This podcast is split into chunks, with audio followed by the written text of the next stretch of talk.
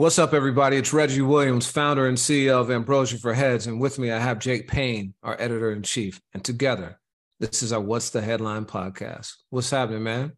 In the words of E40, my friend, I am sick with it.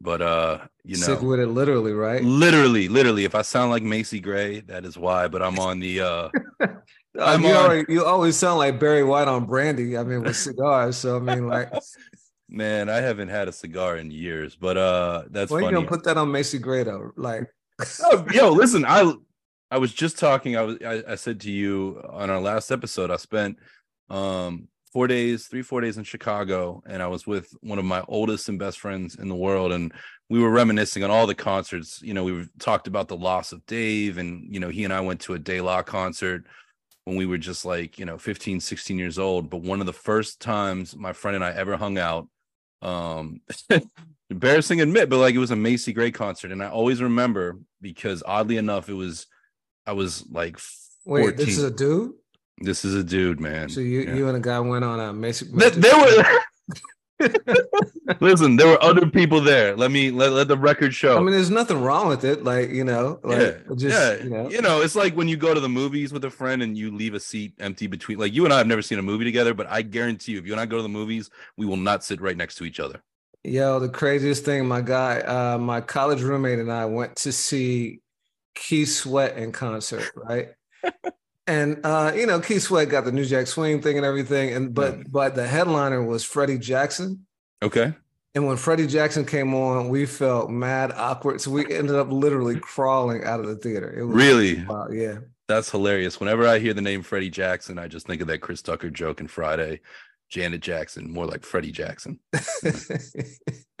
oh man, yo, it's been a hard week, right? Like, um, I will say that Jake and I have been working on something that we think is going to be massive. Can't give details, but be on the lookout in April for a partnership that we have that we think is going to be gigantic and uh, the heads are going to love. Uh, but, you know, it's definitely been behind the scenes pretty taxing. You know, uh, our workload has been intense, no complaints, just acknowledgement.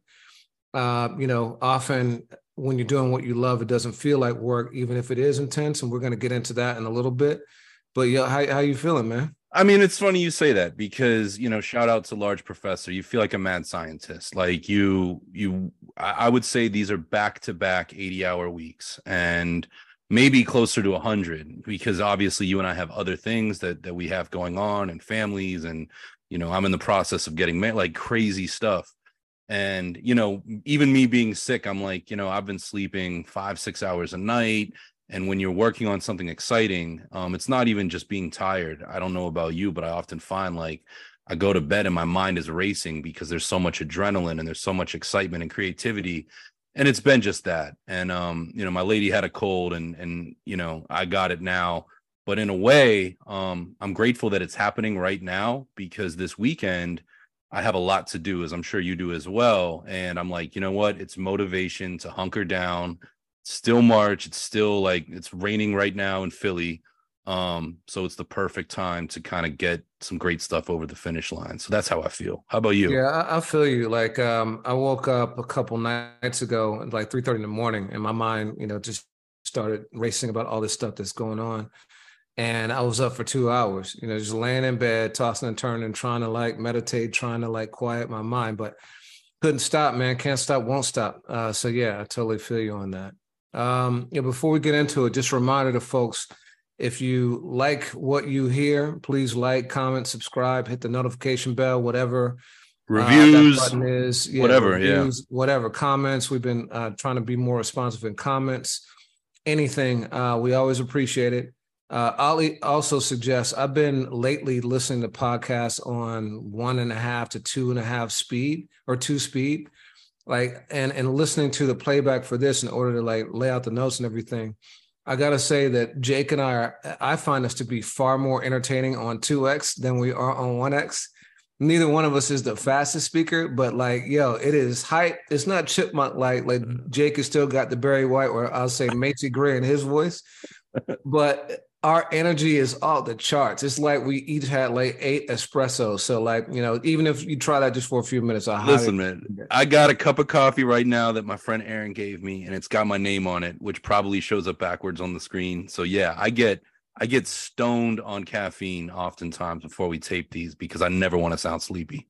That's dope. That's dope. Well, yeah, we got a lot to talk about this week. Um, you know, every week we really try and step back, not get caught up in the cycle and chasing. You know, it, it just gets really mundane and I think leads down a path we don't want to go. We want to truly deliver the ambrosia.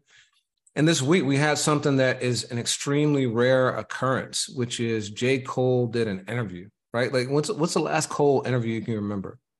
Uh, he did. Correct me if I'm wrong. He did Nardwuar like at the tail end of 2020. It would have been 2021 because out of that is when we learned that Ian. There's a story on AFH about this. Um, it was actually like Cole mentioning to um Dr. Dre, right? Like through through some go betweens, through some mutual parties, that he was interested in signing Kendrick Lamar. Um, and in classic Nardwuar fashion, you know, he was pulling out all the stops you know, pulled out things early in J. Cole's career. And he talked about that. And he also spoke about um, even recording in the studio that like his career kind of began. And that's one of those things that's like, um, you know, Ludacris or Tyler Perry driving the cars that they had when they became famous or back when they didn't have money and, and power and fame. Um, you know, J. Cole is one of those dudes who kind of puts himself in that mindset so I would say that's the last interview of scale I can remember. Can you think of one more recently? Nah, not one more recently, man. And and I really struggle to think of the last one before that. To me, it feels almost like Angie Martinez. Uh, and that was a long time ago like you hmm. know several years ago. There's one i think in between right where he's at a house or something like that? Yeah i mean he did the one where he sat down with Lil Pump as they were like going back and forth. And that i mean that wasn't like an interview but it was like a documented conversation. There's been some documentaries. There was the one on his love of basketball which ties into the one we're about to speak of. And then he did he did a really good interview and i want to say 2018 with my man paul cantor and I forget, I was that for Vulture or something like that, and that was a print interview, but it was yeah. a really, really, really good one. But yeah, Angie is the last time um, that I can remember Cole sitting down, like no shade on Nardwuar, but Nardwuar has a very formatted interview. Angie was the last time they were sitting, if I'm not mistaken, at at, at Salaam Remi's house at the Grand Piano, and uh, it was on video. We covered it on the site, and that was kind of like a hip hop personality doing a Q and A with Cole. Yeah, that's the one, the last one I can think of, man. And it's part of a growing trend. You know, we've seen that with Kendrick. He did a really short interview behind backstage with a, a little girl. Uh, I think it was 13, 12 or 13 uh, from Miss Morale right after getting off stage from a concert. He did a print, to your point, interview uh, much later in the cycle. I think uh, just a, f- a few months ago. So you know, uh, we like covered that on AFH. Months, yeah, eight months later. Uh, Drake has not done an interview uh, that I recall since that Rap Radar interview back in 2019, 2020, whatever it was. There's a trend where artists don't need to talk to the media anymore. They go straight to fans. They do stuff through social media. To your point about J. Cole, they'll release a documentary. You know, they want to control their own narrative. Um, I think a lot of times it's because you know, when you do interviews, inevitably people will take a, a, snippet and do clickbait and you know twist your words around, take them out of context, and all that stuff. But why do you why do you think it is that that people have fallen back from media? I mean, I think that's just it, and I think it's gotten way worse. And you also realize, I mean, Jay Z made the point, you know, I think around the blueprint era of like, you know, I am making you dollars, like I am if I do an interview and I'm a star of Drake or J. Cole or Kendrick's level, like that can help make your year a whole different year financially. Um, so at the same time, what are you doing when I'm not giving you an interview? What are you doing for the artists that I've signed? What are you? And I love that because instead of kind of strongholding um, media publications into being super favorable, which when I started out in my career, I can remember the the bigger companies, the bigger record labels and crews like they would sometimes, you know, try to pressure you to do more coverage for a C, a B, C, or D level artist to make sure you got the A. And I think all publications, even I mean, far beyond hip hop, have had to deal with that. and now it's just a free for all and these artists um a i don't think they want to be used that way and b it's the it's the kind of conversation you know um i think that if you're an artist you enjoy maybe talking to a nardwuar because he's not going to ask you traditional like he's not going to ask you about a beef um but at the same time nardwuar got jay-z talking about jaz-o before they reunited simply by pulling out the record so it still works on that level but you're not sitting with somebody that's dying to get the ace out of the hole um, and get you to say something controversial or be totally fan out of like, yo, J. Cole, what did you mean when you said, which some artists love, but I have to believe that other artists don't enjoy those type of questions. They really like letting um the songs just just kind of you know fall where they lie or lie where they fall um yeah and I, I think that that way when you're having a conversation with somebody out of industry you can talk about bigger, more abstract, or or more applicable things to your career, your success, or your art. Yeah, I agree with you, and I think that's why Cole chose to do the interview that he did. The most recent one is with Bob Myers, who interestingly is the GM, the general manager of the Golden State Warriors. So uh, it's for ESPN, and it's uh, for a show that Bob Myers has. I had never heard about it until this, but it's called Lead by Example and he sits down and talks with notable figures. A lot of them are basketball related, obviously.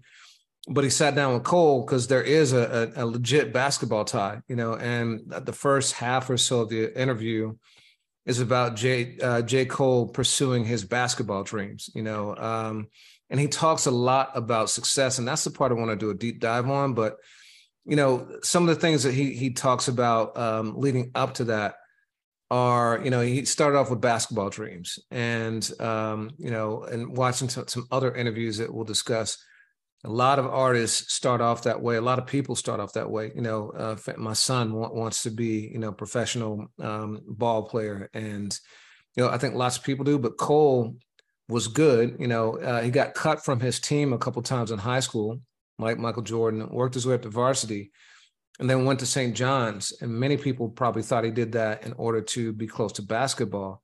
But he reveals in the interview that he went there because St. John's is in New York and he wanted to be somewhere close to the, the mecca of hip hop because he really had tucked away dreams about being a rapper. And so, uh, you want to talk a little bit about that?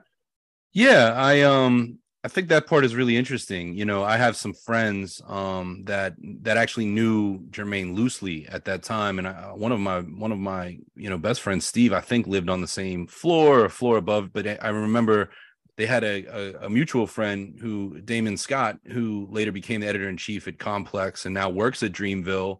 Like all of those St. Joe, St. John's kids, excuse me, St. Joe's being close to Philly. But yeah, I mean, you're you're in Queens, so you are just a few train stops away from all the record labels, all the you know gatherings, and and J Cole and I are, you know, within two or three years of each other of age. So at that time, you know, you had a lot of just like gatherings and pop up events. So if you're gonna be in a place um to be famous and you know to get discovered and get your music in the right hands New York in the early to mid 2000s is a hundred. I can't think of a better place. I think it's better than LA, Chicago, Atlanta, especially if you're that age and don't have a car and you want to hang out outside of SOBs or hang out outside the studios. It just makes a lot of sense. And on top of the fact, you know, Jermaine Cole was a smart dude and and St. John's is a very good school. And, you know, if you're a basketball fan, that's a great place to be as well. For sure, for sure. New York City is just not bad to be in in general. So, you know, one of the things he talks about though is the notion of delusion. He believes that you have to be deluded, you know, intentionally, purposefully, in order to achieve a certain level of success. Uh, you know, when I was at BET, we did this show called BET Honors, and we uh, gave this award called the Visionary Award to Berry Gordy, founder of Motown. He gets on stage and he says, For me, being a visionary is proving to the world that you're not crazy. And when you step back and think about it, if you're going to do something new, especially something that is going to be culture defining, uh, you know, change the course of literally the world, you have to believe and say things that sound crazy to other people because they haven't happened yet. And so you're you're you're spending your time proving to the world and maybe even yourself that you're not crazy. And so I really like that that Cole talks about delusion as one of the secrets to a success. But the flip side of that is that when you delude yourself or you set up those kind of grand expectations, you also put enormous pressure on yourself. And one of the things that I thought resonated for me in the interview was that he talked about how he really didn't feel like he was succeeding. Like he didn't feel like he had his championship run until 2014 Forest Hills Drive, which is his third album. He had two albums out before that, relatively successful, right? You don't get to do a third album unless you have some success with the first two. Yeah. But he talked about the pressure he was feeling around those first two albums. And there were enormous expectations around this guy. This guy is Jay Z's first signing, if, if, I remember correctly, or definitely the first rapper uh, that he signed at Roc Nation. At Roc Nation. Yeah. At Roc Nation. Yeah. Clearly, you know, Jay had signed tons of people before that at Roc-A-Fella, but at Roc Nation, this is his first signing. Uh, there are huge expectations. He had put out the warm up, which for me back in 2009 restored my faith in hip hop. I'd stepped away, like, you know, um, from hip hop, that, you know, the stuff that was popular at the time. It was mostly Ye and Ross was popping and Lil Wayne was popping and things like that. But it wasn't anything that really drew me in like substantively. But when I heard the warm up and the hunger and the lyrical, like, you know, uh, dexterity, it was Cole that really brought me back and like re- reignited my love for hip hop.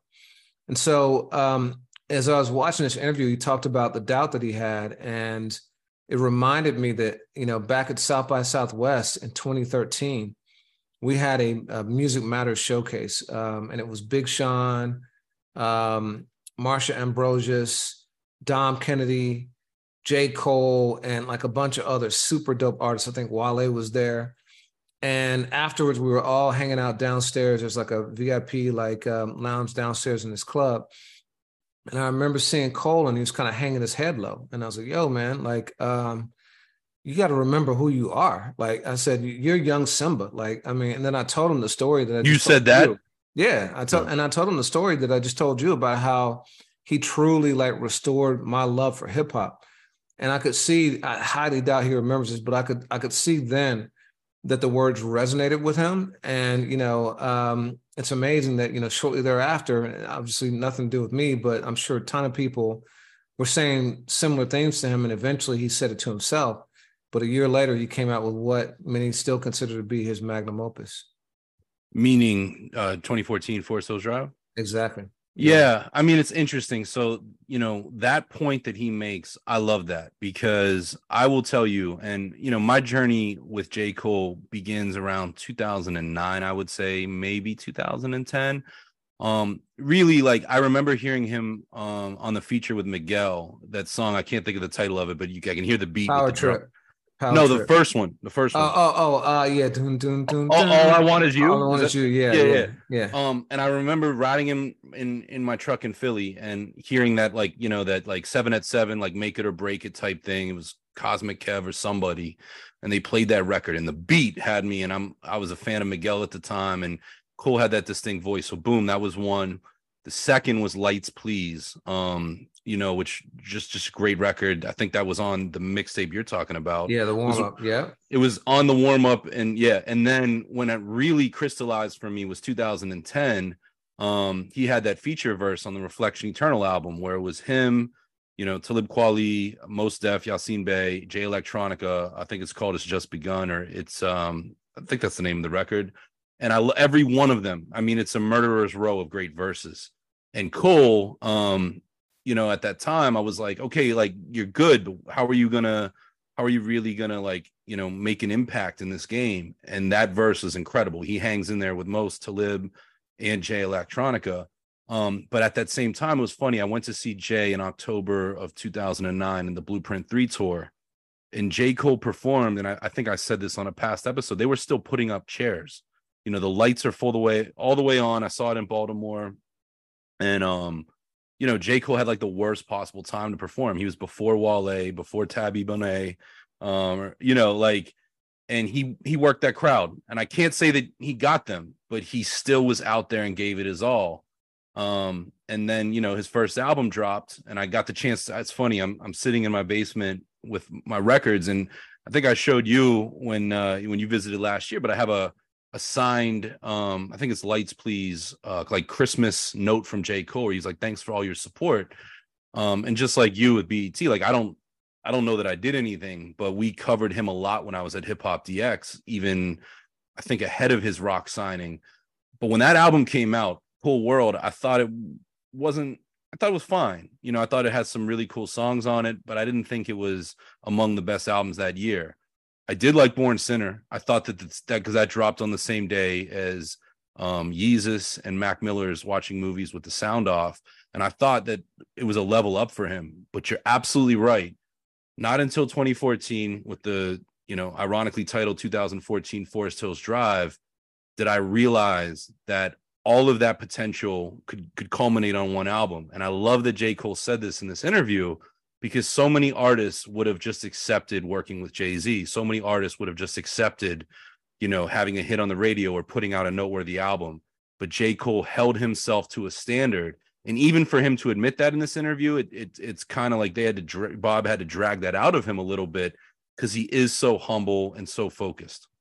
Yeah, you know, I was just I was just flat out disappointed with the first two albums. You know, there were songs that I liked, Can't Get Enough and Crooked Smile, but generally I didn't think they delivered on the potential that I heard on the warm up.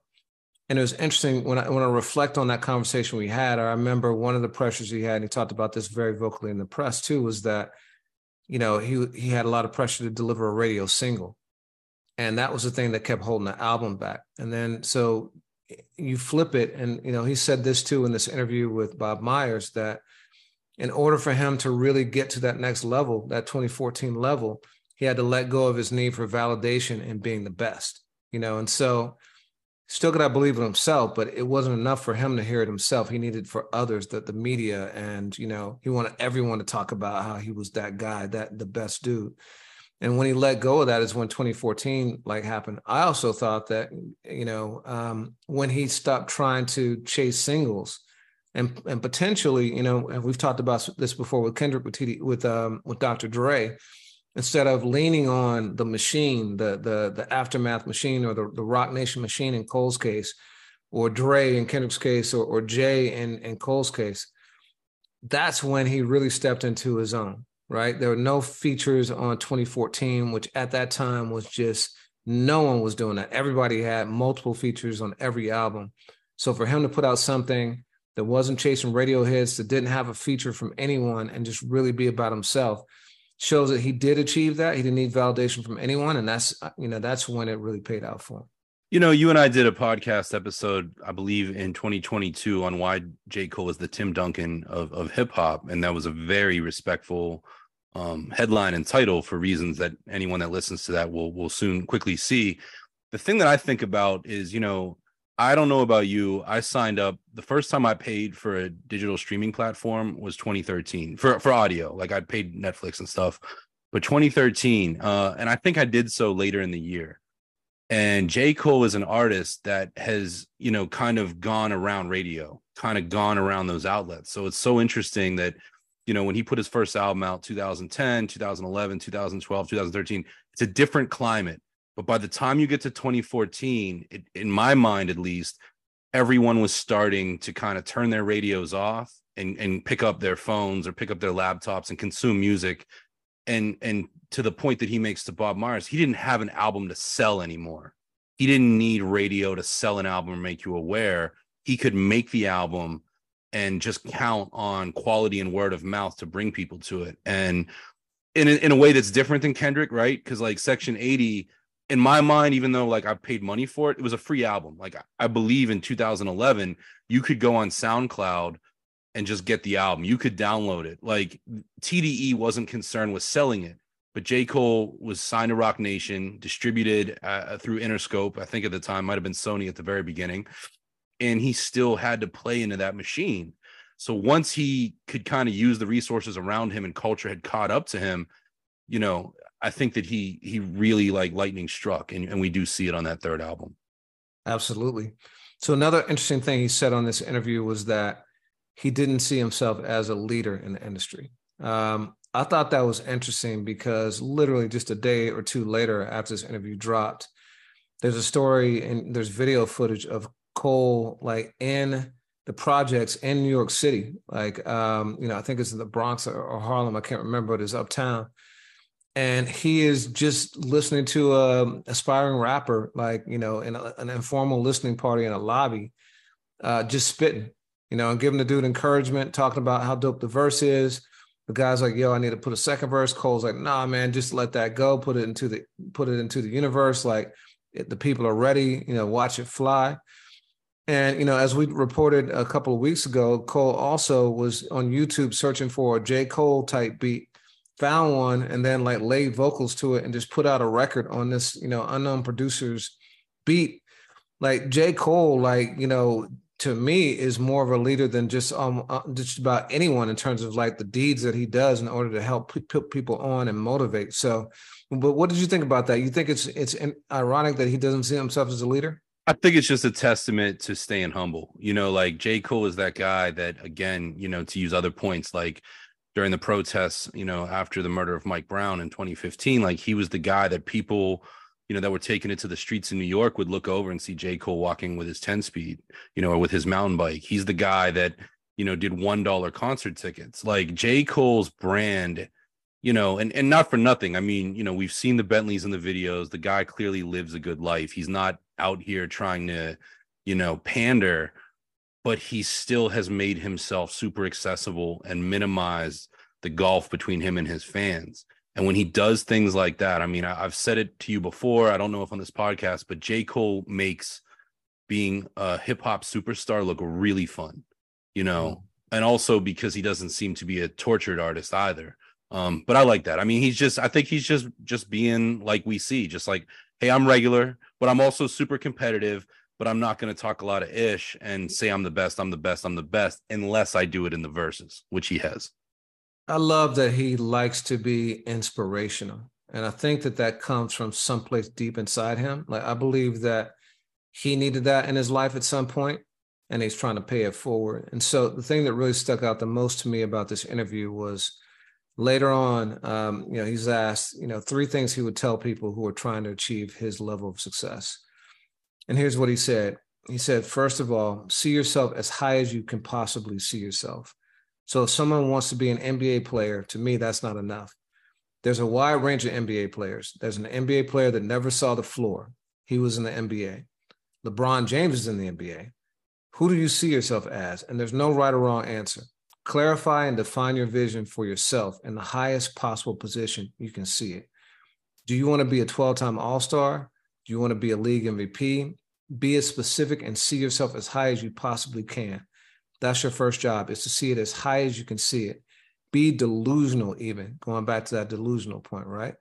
Right at the apex of what your mind believes is possible, push past that even a little bit and define it. Like that is just like that to me aligns with so many different things that um, that you see across multiple philosophies like self-help positive thinking books like you know the, the first things that that these books talk about is visualizing envisioning yourself in the scenario that you want to be uh, because it crystallizes in your mind and gives you something to work toward and, and and basically tricks your mind into thinking that you can achieve it. But how, how did that strike you?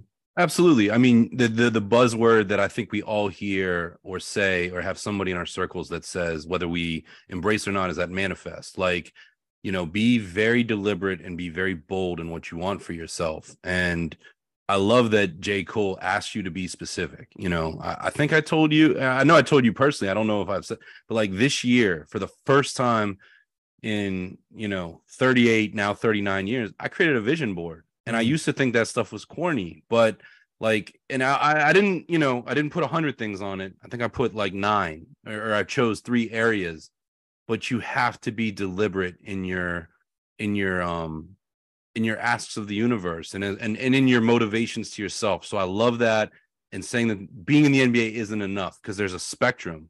And it doesn't mean you should always ask you know tell yourself you need to be a 12-time all-star.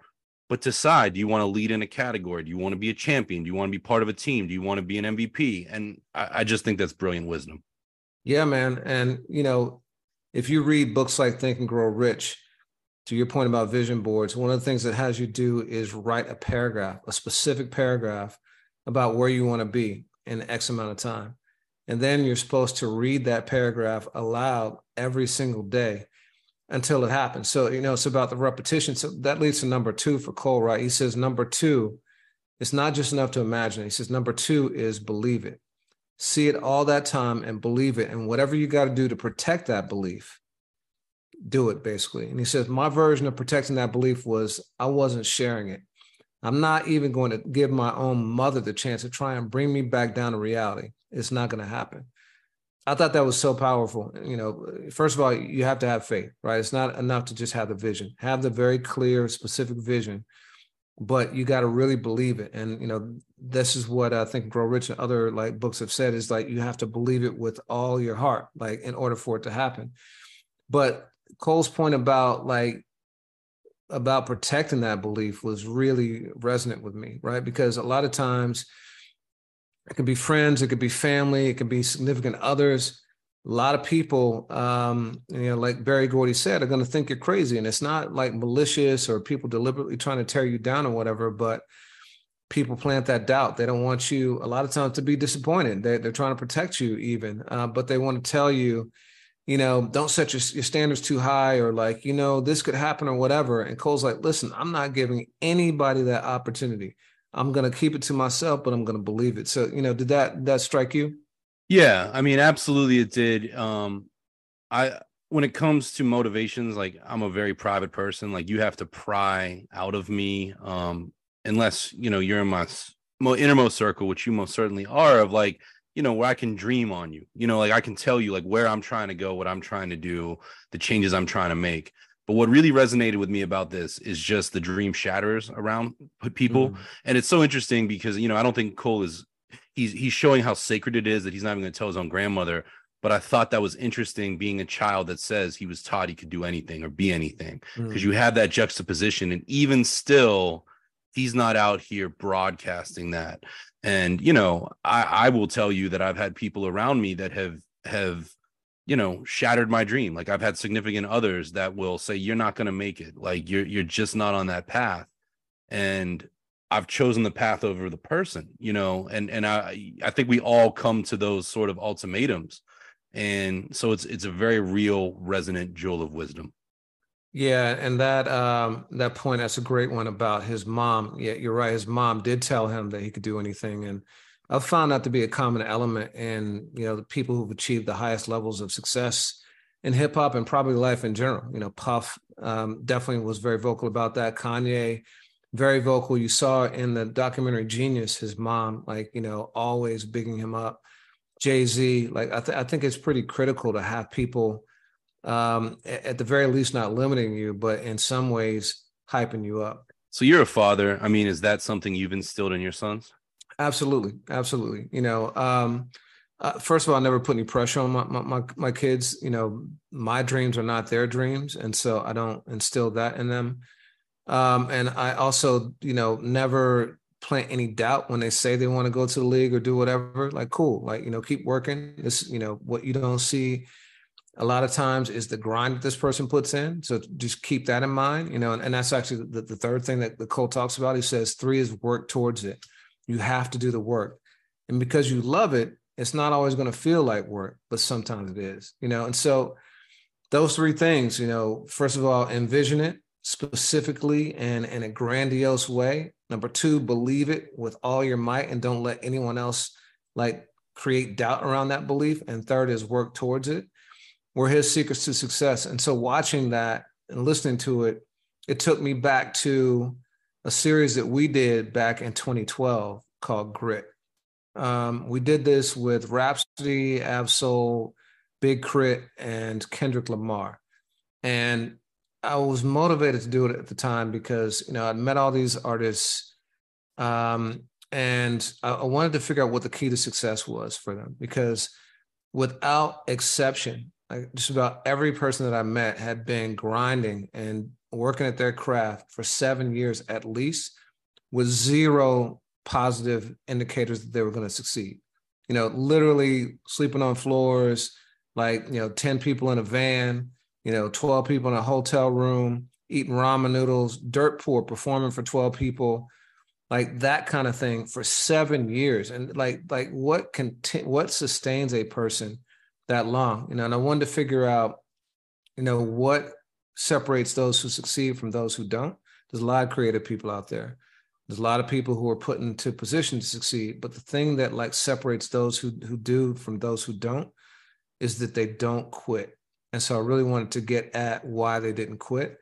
And as I was listening to this Cole interview, um, it really reminded me of those things. So I want to spend some talk, time talking about that. But before I get into it, you have stories like that about grit and you know um, artists you've seen or you know uh, worked with that demonstrated that. Yeah, I mean that is just like you know I think of Kobe shooting those those um you know those jumpers right like every day. And I I see that a lot in hip hop. And it's not just like putting out music but doing the work. You know we didn't talk about it but that third point I think is the biggest difference from those who talk about it and those that be about it like doing the work and accepting the parts that are not glamorous that that you know like you said people sleeping in a van or or um, you know, just the hunger pains or, or, picking up a second job and not telling anyone, you know, whatever that is, um, that is the key differentiate. But yeah, it's funny. I mean, the, the first time you and I met, um, 11, 11 years ago next month, you were right as I walked out. You and I kind of had like a loose interview, connected, you know. And as I was walking out, it was at a hotel bar in New York. K.R.I.T. was walking in, and you were about to film the grit the grit episode with Big Crit.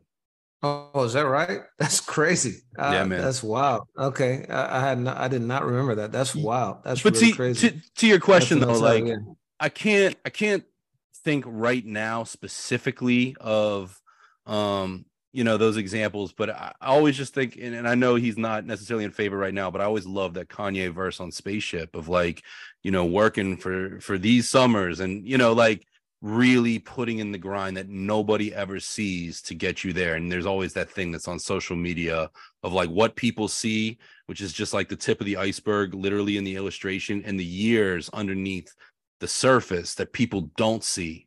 And I think that is especially true um, in a creative industry or in an entertainment industry like hip hop. Absolutely. So I asked the same questions to each one of these artists, and they were thematically very similar to those that Bob Myers was asking J. Cole.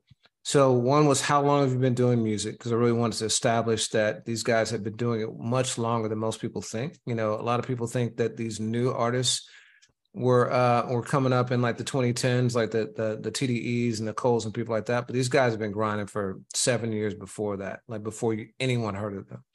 So that's one. What keeps you motivated?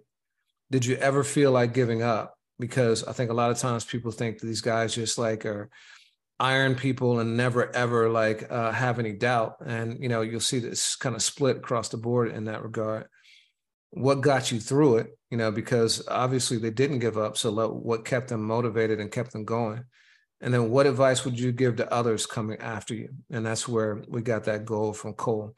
So it struck me, man, how similar these responses were. So with Kendrick, and those of you watching on YouTube, I'm going to link these videos, um, you know, so you'll you'll see them pop up. Uh, you can find them on our YouTube page if you just search, you know, the person's name and grit under our and you know for Spotify or whatever. Check and it out there too. We'll do it in the story too as a playlist as well as a bonus beat. Absolutely, absolutely. Um, and so Kendrick had 500 songs on Stash in 2012. You know, so Kendrick fans know that he was uh, he released Good Kid, Mad City in, in, 2012, and these interviews were done in 2012. So just just keep that in mind too. Uh, he had 500 songs on Stash, and none of them were ever going to come out. Like so, this dude has recorded 500. Like a lot of people don't record 500 songs in their lifetime. This dude re- recorded 500 songs that had never come out, and he said, uh, when you can feel still feel good about what you're doing without really caring what everyone else is thinking, they'll respect you as a leader more. Then they'll listen. Then when they find out you're really talking about something, it's over. That was in response to, you know, before he had been chasing. And if you go back and listen to old Kendrick stuff, there's songs where he sounds like Wayne, there's songs where he sounds like Jay.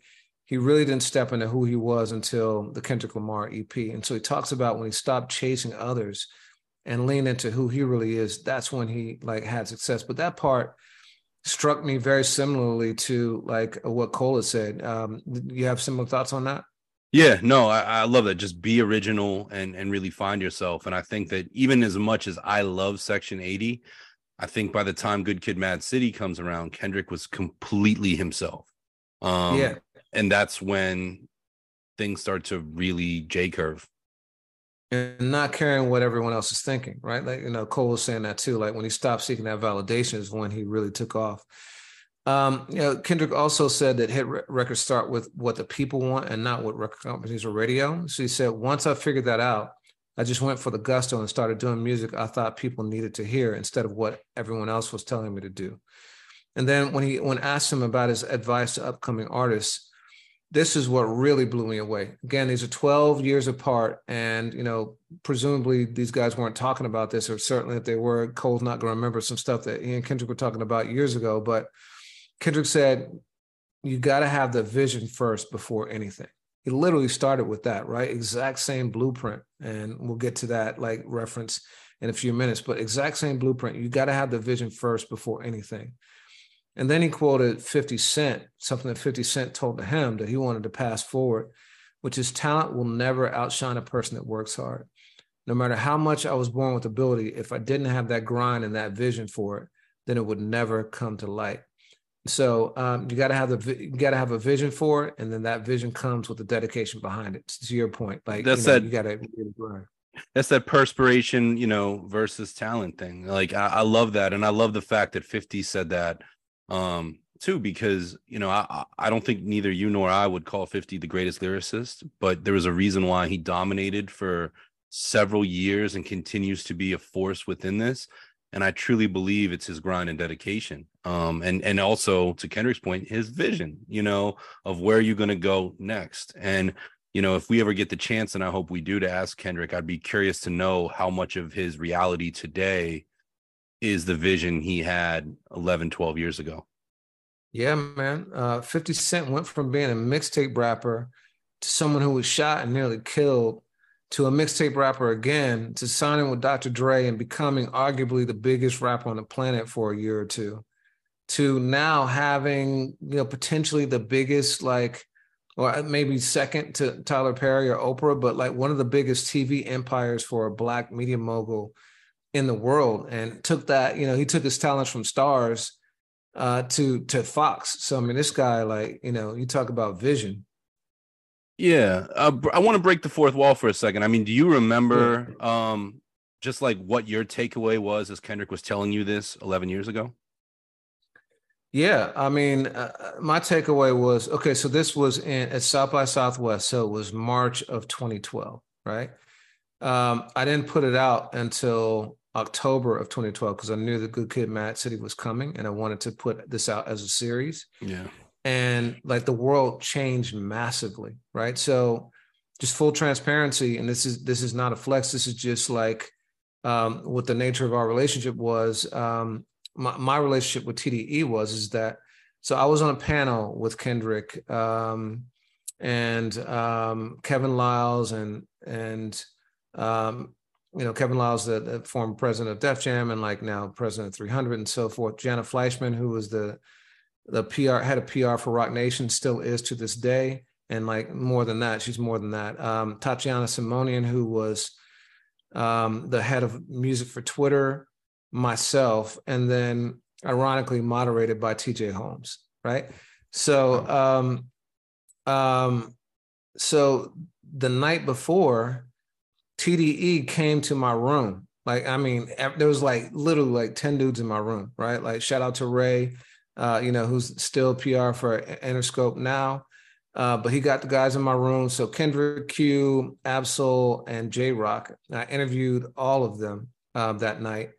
And I did grit with Kendrick and um, you know a couple others with with with with the, with the guys.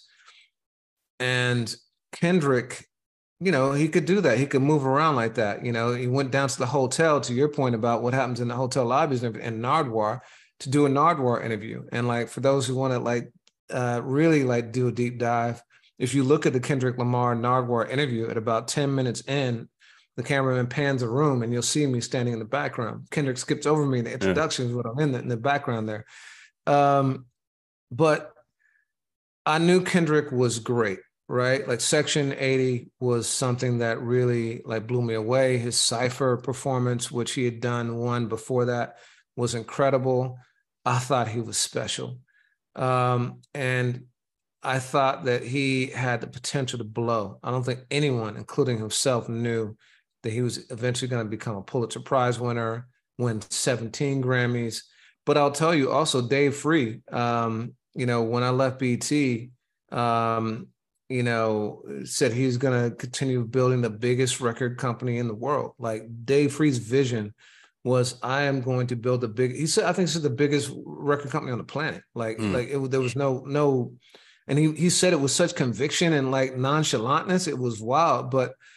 I gotta assume that Kendrick's people, you know, because Dave and, and, Kendrick have been uh, business partners and friends for years they're going to have like-minded mentalities. So stepping back all the way to that point, I got to think that, that Kendrick always believed he was going to be there, and Kendrick is a man of deep faith and all these things. Uh, I, I think he probably believed it and and probably envisioned it for sure. That's wild, man. I was in that same, I was in that same South by. We threw a showcase when I was at DX. Um, we were moving in the same streets, possibly in that same lobby, because Nardwuar kept popping up at our showcases too. It's funny how the world is small, man. Yeah, uh, man. I got my I got my picture with Nardwuar, and he's doing his he's doing his pose too. It's dope. That's um, dope. So uh, you uh you you said Kendrick. I'll even though it was you that conducted the interview, unless you would rather, I can I can explain some of the things that K.R.I.T. broke down on the night that you and I met. If you want to talk about serendipity. Yeah, yeah, sure. Sounds good. So so K.R.I.T., who has been um an ardent supporter of AFH, um, our readers back in 2017 uh, picked his album as the album of the year, which was great when we used to do that and let the readers decide what the best was. But back in and so that would have been 2012. So a month later, boom, you came back from Austin, um, interviewed K.R.I.T. in the Hudson Hotel in New York City, April of 2012, and K.R.I.T. at that time. So just for context, um, Live from the Underground was out. I guess he would have been Cadillactica. I don't think was out yet, right? Do you remember? No, it was not out yet. It was Word. definitely not yeah. Yeah. So he's in between those two albums, if if memory serves. And at that time, he hadn't had, he hadn't had his major label debut yet. Oh, so Live from the Underground wasn't even out yet. Yeah, he had oh, not wow. had his major label debut. Yeah. My goodness. Okay. So he said at that time, I work 18 hours per day, which is insane because you think about it, that leaves six. That leaves six for sleep, for relationships, for anything else that you have to do that is how dogged an 18 hour workday is. And obviously, work isn't just necessarily making songs, but you know, balancing a career, answering those emails, you know, checking in with, you know, so and so. Um, but I thought that that is that's staggering, you know, um, as somebody who works a long workday. His motivation, this is what I love to do, what I believe in. So again, that echoes Cole's point, that echoes Kendrick's point, that belief, that and and also that um that desire, like a little bit of both. This is where I want to be and where I believe I'm destined to be. So it echoes that. Um, sort of to your point about the the the vans and and some of those hunger pains.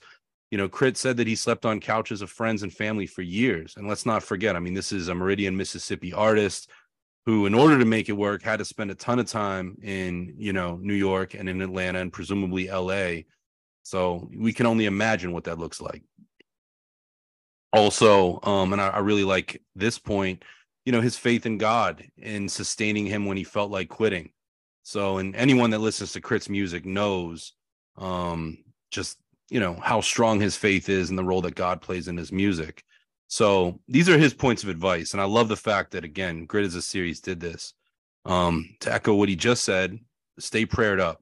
Number two build a foundation. Surround yourself with people who believe in what you're doing it's extremely important. And that, you know, kind of echoes J. Cole's point of like, you know, do not share, protect this thing and don't share with people that might try to talk you out of it or might try to knock you down or even if they love you, even if they're doing it lovingly. So so protect that. Number 3, invest in yourself. Do not try to shortchange. So, you know, that can be equipment, that can be the quality of mixes, that can be artwork, that can be you know, a host of things. And, you know, now we know, I mean, at that time, K.R.I.T. was signed to a major label, Def Jam, but, you know, since then, he has, you know, put his last two or three albums out himself. I know he has BMG distribution, but that investing in self mentality is still huge and, and core to K.R.I.T.'s business. Yeah, and to that point, you know, elsewhere in that same conversation, K.R.I.T. said it's better to give out a thousand CDs than to sell a hundred. Mm. And I remember seeing him at South by one year, and he was out like as all these artists we've talked about so far were in the, on Sixth Street, walking, just giving out CDs to people, like grinding. You know that that that grind was real. I saw it occur with these guys. Yeah, and I mean, K.R.I.T. was another artist when I created that when I shared that contrast between Kendrick and Cole. You know, K.R.I.T.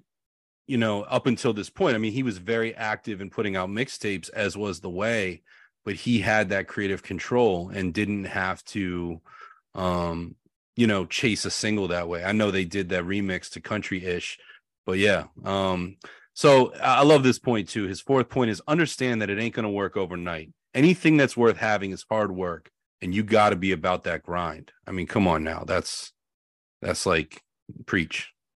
Yeah, that's a different uh dimension. You know, Cole talks about it lightly about, you know, you got to work and that um, you know, sometimes it's not going to feel like work, but like Chris is like, listen, man, you got to be in it for the long haul. Like it is, it is not an easy thing. You got to really, really be about it. His fifth point I really like because it's assurance and dreams are scary. You know, I mean, I've been in this industry 21 years and, and there are times where I'm still, you know, that faith is you know you, you, you get challenged right? Or you're just like am i on the right path? Is it happening fast enough? And this is what i what he he said is his fifth and final point. I love this. If you believe in yourself and people believe in you if it's meant for you it's going to happen.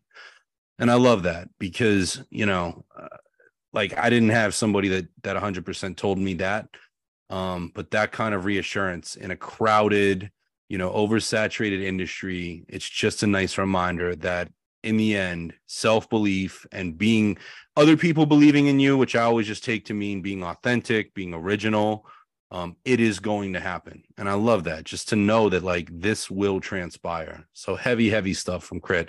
Any other kind of takeaways you have from that conversation? Nah man just you know so far all three guys cole kendrick and K.R.I.T. very similar things. Have faith you know believe in yourself. Don't let others like crush your dreams and surround yourself preferably with people who are going to help build them up and then grind man just that grind you know? So Rapsody is another person i talked to and Rapsody this was i did this one um, almost a year later. This this is like maybe six months later at a3c and uh, it was with ninth and you know she just this this is very early in her career. She had just put out like um the idea uh, beautiful yeah, the idea beautiful. That mixtape. So she right. was probably yeah. working at that point um on She Got Game, which I think was 2013. So coming up on that. Exactly. Yeah. Exactly. So she said that she had recorded with Nine for two years before putting anything out. And in that time, they did 100 songs, right? So just like Kendrick had 500 songs in the tuck, Rapsody had 100 songs in two years, and they didn't use any of those songs that she did. Those are literally just that was just like her like honing her craft and and, and figuring out her voice. And then and she said part of the reason why she was you know, motivated to do that is that you know and this is a quote ninth has all these accolades. He has a grammy. He's worked with so many legends and he's still up till three in the morning in the studio with her. So i need to stay longer than he does because i'm a new artist. So if he's in the game and he's doing that i need to work 10 times harder like, I mean, that grind is like insane. And then when I asked her, you know, how much she worked, you know, per day, she said that, you know, she would often go in at like one o'clock in the afternoon and not come out till 10 in the morning, you know, and on average it was 12 to 15 hours per day, she said. And, you know, she's told told me in, in other conversations, you know, when she's in like actual recording mode for a project, it's quite common that she'll spend a night in the studio for multiple days. Like, I mean, the grind is is real. Another thing she said, and again, this this reinforcement about having positive energy, like uh, just not having people who bolster your dreams, and certainly not people who like in any way like infringe upon them. He said, Sur- surround yourself with good energy in the studio. Um, and then when I asked her if she ever felt like giving up, both both Kendrick and K.R.I.T both said they had definitely f- felt like giving up at times But um, you know, for K.R.I.T., it was his faith, and you know, Kendrick, you know, something similar. Just like they just kept going on. Um, but she said she's never she never felt like giving up. She got frustrated at times, but she never felt like giving up. And then her advice to upcoming artists was be patient with yourself. That's something that you know I, I think kind of goes hand in hand with like K.R.I.T. saying that it's going to take a long time, but you know, be patient. And she said, put yourself around people that are better than you to help you grow, which I, I think is another dimension of that, you know, positivity. To listen more than you talk. And that is something that um, I think is hugely important. She says to listen more than you talk, especially the people who've been there before you and where and where you're trying to get. And then lastly, she said to work hard at your craft. And she quotes Ninth and saying, if you want to make music or anything in life, you have to make it your life. Um, so I thought that was dope. And then last thing she said was foundation is patience, hard work, and listening. I really like that point she makes about ninth, like seeing somebody um, that you know has all of these accolades, working so hard, so you should match their hustle at the very least. You know, hopefully go beyond it. And you know, I mean, you and I have both worked, you know, other positions in our lives, arguably that had bigger staffs or you know more um i don't know the the the the the, the fringe you know more more stuff. But often you know one of the secrets to our partnership to us working together is i look at you and i watch how hard you work. I even said it to you last week even as i was traveling and it was kind of like a not a bachelor party weekend but like a celebration weekend. And we had all this stuff going on and i was like man i see how hard you're going. Like at the very least like like let me because you were like you can do this thing if if it works for you, if it works for your schedule. And I just love that. And I think that not only makes for for hard for great product, but it makes for true partnership and true um, collaboration and chemistry. And I think that you know you'd be hard pressed to find um, a mentor and a protege or a mentee relationship in hip hop as strong as as Ninth and Rapsody's. And and when you read a quote like that, it makes total sense.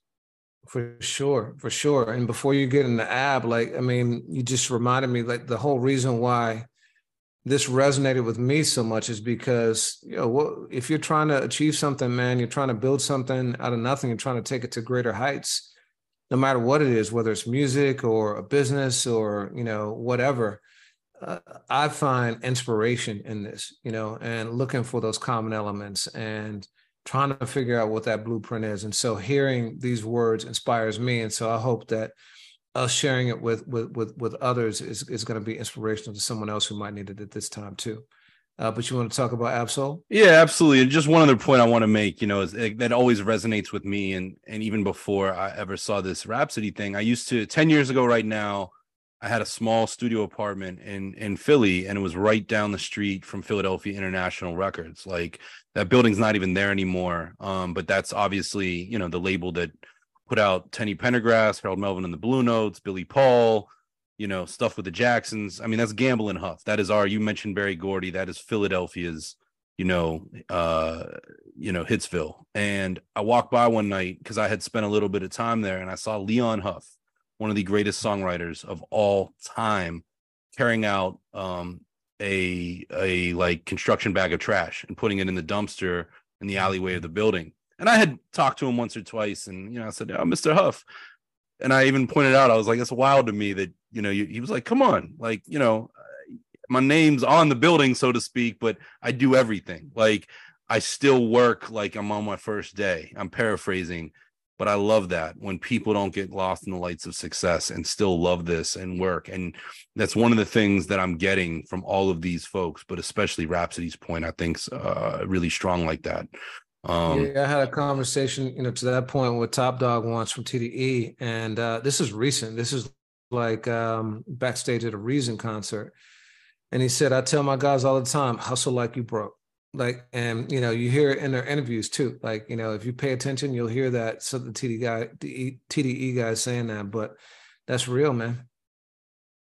Absolutely. So Ab-Soul and this was 10 years ago so this is after control system um right? Like was this the same was this south by as well?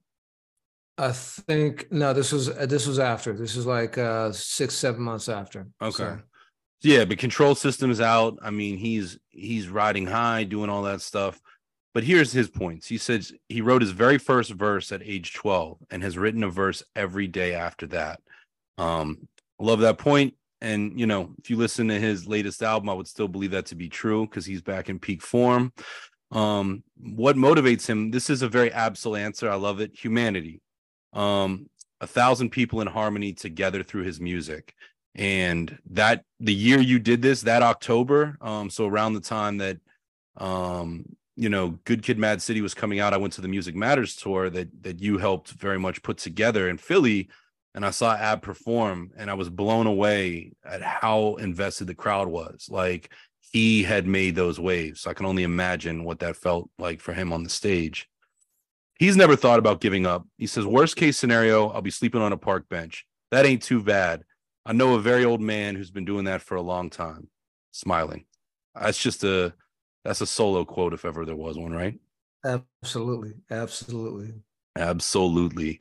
Um, an advice to up and coming artists give it about 10, 13 years. If you got that time to give and go hard every minute and you think about it every minute, it will give back to you what you give to it. I promise. I love that because I've heard similar quotes. Um, somebody the other day that you and I were talking about that kind of had a was a five or a seven year plan but to give it 10 or 13 is insane and that again just goes to show you the commitment to vision um and and what those results take to crystallize. So just a super super big point and i could argue that you know Ab-Soul is getting his flowers. I mean control system was a really important album and it really it began to show all the different lanes that the tde movement was winning. But late in 2022 you know, I'm starting to see Ab get that standout individual recognition in a way that I hadn't before. So, I mean, that even unto itself goes to show you that that decade plus vision. Yeah, man. And so I thought it would be cool to close this out. Uh, this is not an interview that we did, uh, but I'm gonna go ahead and set my vision high and um, say that one day uh, um, I will interview Jay Z, and this I'm a, I'm a I'll be like I'll keep it hundred percent funky on this. I actually had the opportunity to to interview Jay Z back in like 2013 or so for a BET special, um, and we were doing this show BET 30 celebrating 30 year anniversary of, of BET and we got Jay Z and uh, Stephen Hill, who was my boss at the time, the head of BET Music, said, "You know, I think you would be great to interview Jay Z." And I clenched up. Like this is before I'd done these interviews like extensively and stuff like that. And I didn't want to screw up the show. And so I said, listen, we should have our VP of development, the person who's like really running point on this show, do it because I didn't want to mess it up. Right. And it is still one of my biggest professional regrets to this day. But I did get to ask a final question. And, um, you know, he had been there. he said he was only going to give us 15 minutes. He was there for like 50 minutes to an hour.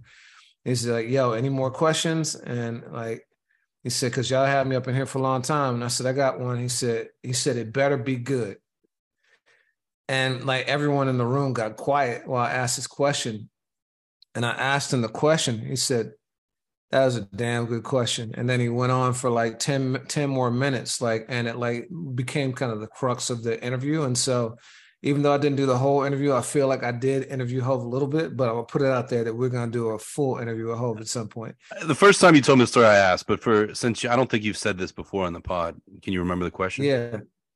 Yeah, I asked him. I said, "Listen, like um, you've been successful for many years um, through many different mediums. So, you know, not only Roc-A-Fella, but also Roc-A-Wear and then Roc Nation. I said, how much of your success do you attribute it to being, you know, in charge of your own destiny rather than being signed to a label? And he said it, it meant everything to him, you know. Um, and then went on for like, like I said, 10 minutes. Just great, great, great answer. And I could tell it meant something to him to be able to talk about like how much being his own person led to his own success, you know, and that really kind of dovetails with a lot of the things we've heard today. But I thought it would be cool because Jay is, I think, for a lot of people, the pinnacle of success in hip hop, uh, commercially, critically. He's got the most Grammys, you know, he's got amongst the most sales, and um, he's got the most money. He's had, you know, arguably the most achievements outside of the music I think he's kind of like uh, the Grand Master, you know. Um, and so um, I found this video that had a bunch of different quotes from Jay Z about his secrets to success. Um, start and go in the same order as Cole because it's very similar to what Cole has said. So either Jay has rubbed off on Cole, or again, like we've seen in all these artists, maybe there's just themes, man, universal themes, and that's what I was trying to get to with Grit in the first place. So in terms of vision, he said, and this is from Fade to Black. He said, I'm going to go up there. He's in Madison Square Garden, walking through the hallways, about to do his show. He says, I'm going to go up there and I'm going to think. I'm going to envision myself tearing this down. That's how you do it. You got to vision it first. And then in terms of believing in yourself, you know, this is another uh, couple of clips. He said, you have to have such a strong belief in yourself that you can quiet all the outside noise. Again, you know, going back to that Cole thought about don't let anyone quiet your dreams. Jay's like, nah, you, you got to have such a belief in yourself that you're going to quiet all that noise. And he said, there are people who are projecting their fears and their shortcomings and their failures on you. And you have to be very careful with that. People telling you, you can't do that. Why can't I? So again, you know, uh, surrounding yourself with the right people. And he said, it's not really about you. It's about their fear and what they feel inside. So you have to be strong enough and resilient to believe in whatever it is you're trying to do. And then he said, I personally don't believe anybody could stop me. It's just what I believe. I was destined to be here, and it just is what it is.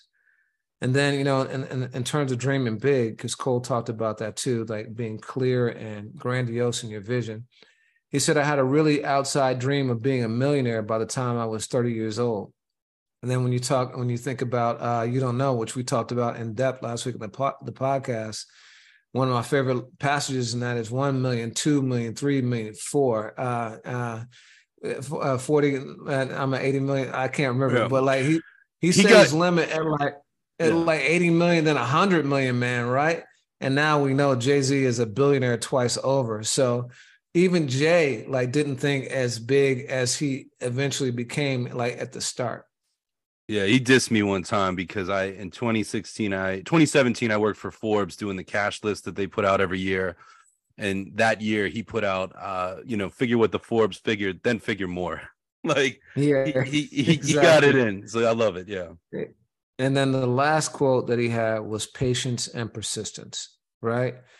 So that's what it's all about, man. Um, but yo, I found uh, just doing this, man, like I found it to be super inspirational um, shout out to J. Cole for not only talking the talk, but walking the walk and sharing that inspiration with new artists, new producers, whoever it may be. You know, um, you know, I think I think it's pretty dope. So I got to ask you because you are one of the people like I've I, have i have considered you and I've said this to you before a mentor, but you are also a very successful person. And what I mean by that is, you know, you you have you know three great sons you you know i've watched you in, in meetings carry yourself in a way that i aspire to be like. You know i can go on and on and we won't make this a love fest but i want to ask you like what is i won't i won't ask you for five but is there one or maybe two like secrets of of your success?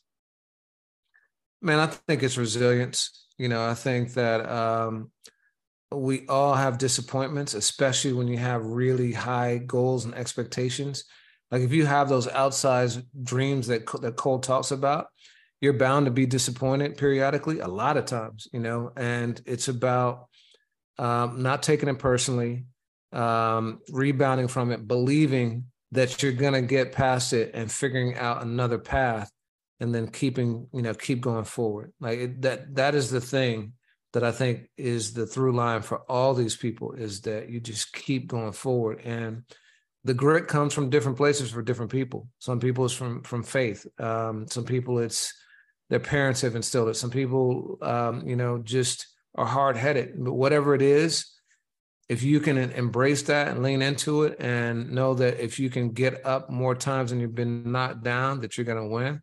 That's what it's all about. What about for you? I really like the the work aspect of it but one of the things and actually it's a jewel that you've taught me is you know you you can work you can do those those 16 hour days every day um or 18 hours uh i think it, who said that uh K.R.I.T. was 18 hours every day yeah. um but you also have to take care of yourself and one of the things you know especially as as you get older and you know have family and more responsibilities I've gotten selfish in that. I've gotten selfish in my boundaries and saying saying no to things, but I still at the end of the day do the work and I still hustle like I'm broke and I've been broke. Um, and then you know the other thing and and this this recurred throughout is like put people in your life that a you can learn something from and, and and aspire to be like and if people are negative um that's uh, my circle you know I'm I'm a very loyal and loving person but if I have folks around me who are constantly bitter or feel like they're owed something else and that's that's the narrative that they lead with that's their headline i don't want that around me because i truly believe that um attitudes and success is contagious. Absolutely.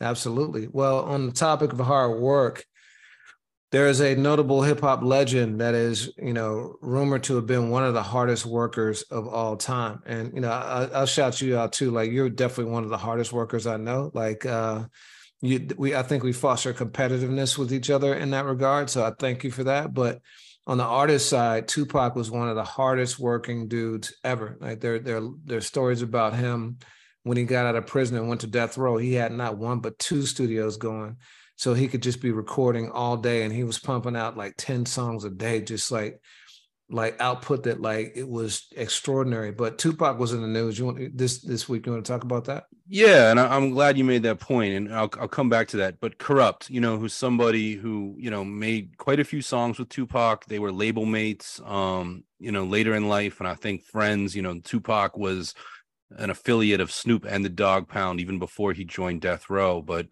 um, Kurupt was on the Art of Dialogue. You and I recently did a podcast largely centered around Melle Mel speaking to the Art of Dialogue. But Kurupt, who we had on this very podcast uh, in 2021, I think, he um he sat down and he was just speaking of aside of Pac, and I've I've read you know just about every book and seen every documentary uh, that I didn't wasn't aware of. And this is Kurupt talking. He said Tupac was strength. Couldn't nobody tell him no he tells people what to do. He listens to people, but he makes his own decisions. He was very strong minded. And when he came to death row, he didn't come just for himself and all that. He wanted to change the image of death row. He wanted to add everybody else. He wanted to add everybody else's table. He changed our work ethics, the way that we got in the studio and how many records we got done at the end of the day. He also adds something a little bit on the on the image side and the super not superficial, but on the just appearance side he said he wanted to change our apparel and how we looked, which you know that didn't work because that's that's you, Pac. That's y'all ish over there wearing khakis. Because you know what I'm saying. Pac loved it. He respected it, but he came and this is Kurupt again saying it's a fly ass dress code. Because I couldn't understand. Uh, he was like, brother, put on the army fatigues. And instead, he was saying like, put on Versace, put on you know name brand labels, get fly and Kurupt admits you know and you think about those those 95 96 Dogg Pound images of those dudes in like you know blue sweatshirts and flannels and khakis. Um and he said that. And and oddly enough you know snoop dogg in a previous interview had said the same of you know it was a reason why around around the Doggfather you started to see snoop in tailored suits and Pac even introduced him to his own tailor. And i think that's it's really interesting be, because you know Pac went through his own transition. Like I think he's one of the only artists um, that you can look at and know almost down to the year. And I know he had a five year run, but I can look at a photo of Pac and based on what he's wearing, know what year it is. You know, most most of the time, because he went from you know uh, not having a lot to the army fatigue looking like 94 and you know 95 a lot of the year he obviously spent um, locked up but when he came out you know, he dressed the part of a superstar and, and was one of the first artists that I ever remember wearing a chain. Um, so it kind of kind of lends itself to a question of like how, you know, there's so many things that Tupac did while he was at death row that I think we can agree were negative, you know, and watching his transformation from making an album like Me Against the World to some of those themes that you see on All Eyez on Me. Um, there was, you know, a lot of good music too, but he came out with, you know, a, a bend. You know, he had a he had something to prove, quite a few things, but it kind of lends itself to like what were some of the good things that Pac added to a powerhouse label? Are there any that come to your mind off top? Well, I mean, I think all the things that Kurupt said, you know, I think for me, what, what it does is it, it makes me wonder, it just raises more questions for me. You know, like I wonder a few things. So first of all, Tupac, you know, had all those songs that have come out posthumously. And now having heard that, you know, Kendrick had 500 songs in the stash and, and by now it's probably thousands, right? And Rapsody had 100 songs she recorded that she never released. You got to wonder if Pac would have even put that music out, like if he were alive, you know, because, you know, he did have quality control. And this, this, this speaks to that, I think. You know, he had an image that he wanted to project, whether it be clothes or the, our attitudes or whatever. And so, you know, it raises that question um, it also makes me wonder, you know, what would Pop have, what would he have been into? You know, what would his image have been had he continued to go? Um, you know, so for me, it raises more questions um, than than not. But I think hearing, you know, this side of him, you step back and think about who Pac was and why he was so compelling he had so many different dimensions. You know, he wasn't just a, a, rapper; he was an activist and a poet and an actor, and you know all these things. Um, it just shows you just how what a chess player he was with all these things. You know, you hear that about RZA a lot, and I just finished up the the, the Wu Tang series, and you know, recently. But Pac was moving all these pieces in alignment, and he, he just had a, such a clear vision for where he wanted to go going back to our last conversation, I wonder where Pac would be right now if he'd been given that chance. Yeah, and I, I mean, I, I, like the point of this interview too because I became, I mean, Tupac. You and I recently, in speaking about Melle Mel, we're talking about our favorite rappers of certain times in our lives. And in the mid '90s, Pac was my favorite rapper, hands down, unequivocally. And it was the death row time. I mean, I just thought that music was so cinematic. It was so passionate. It is flawed all day long, but you know, there's a lot to unpack there. And you mentioned a moment ago, like, you know, Pac would take a studio and run multiple rooms at the same time, which is something that Michael Jackson also did when he was making the History album. He would take a group of producers and songwriters, put them in one room, and in Michael Jackson's case, across across town, he would have another, like you know, Jimmy Jam and Terry Lewis here, Renee Moore there, but with Pac, they had that studio, Can Am, which is now, as we talked about, TDE. It's owned by Mixed by Ali, which I think is so dope. And in one room, he would have your Johnny J's, and you know, for a time, your Dr. Dre's and your Daz's.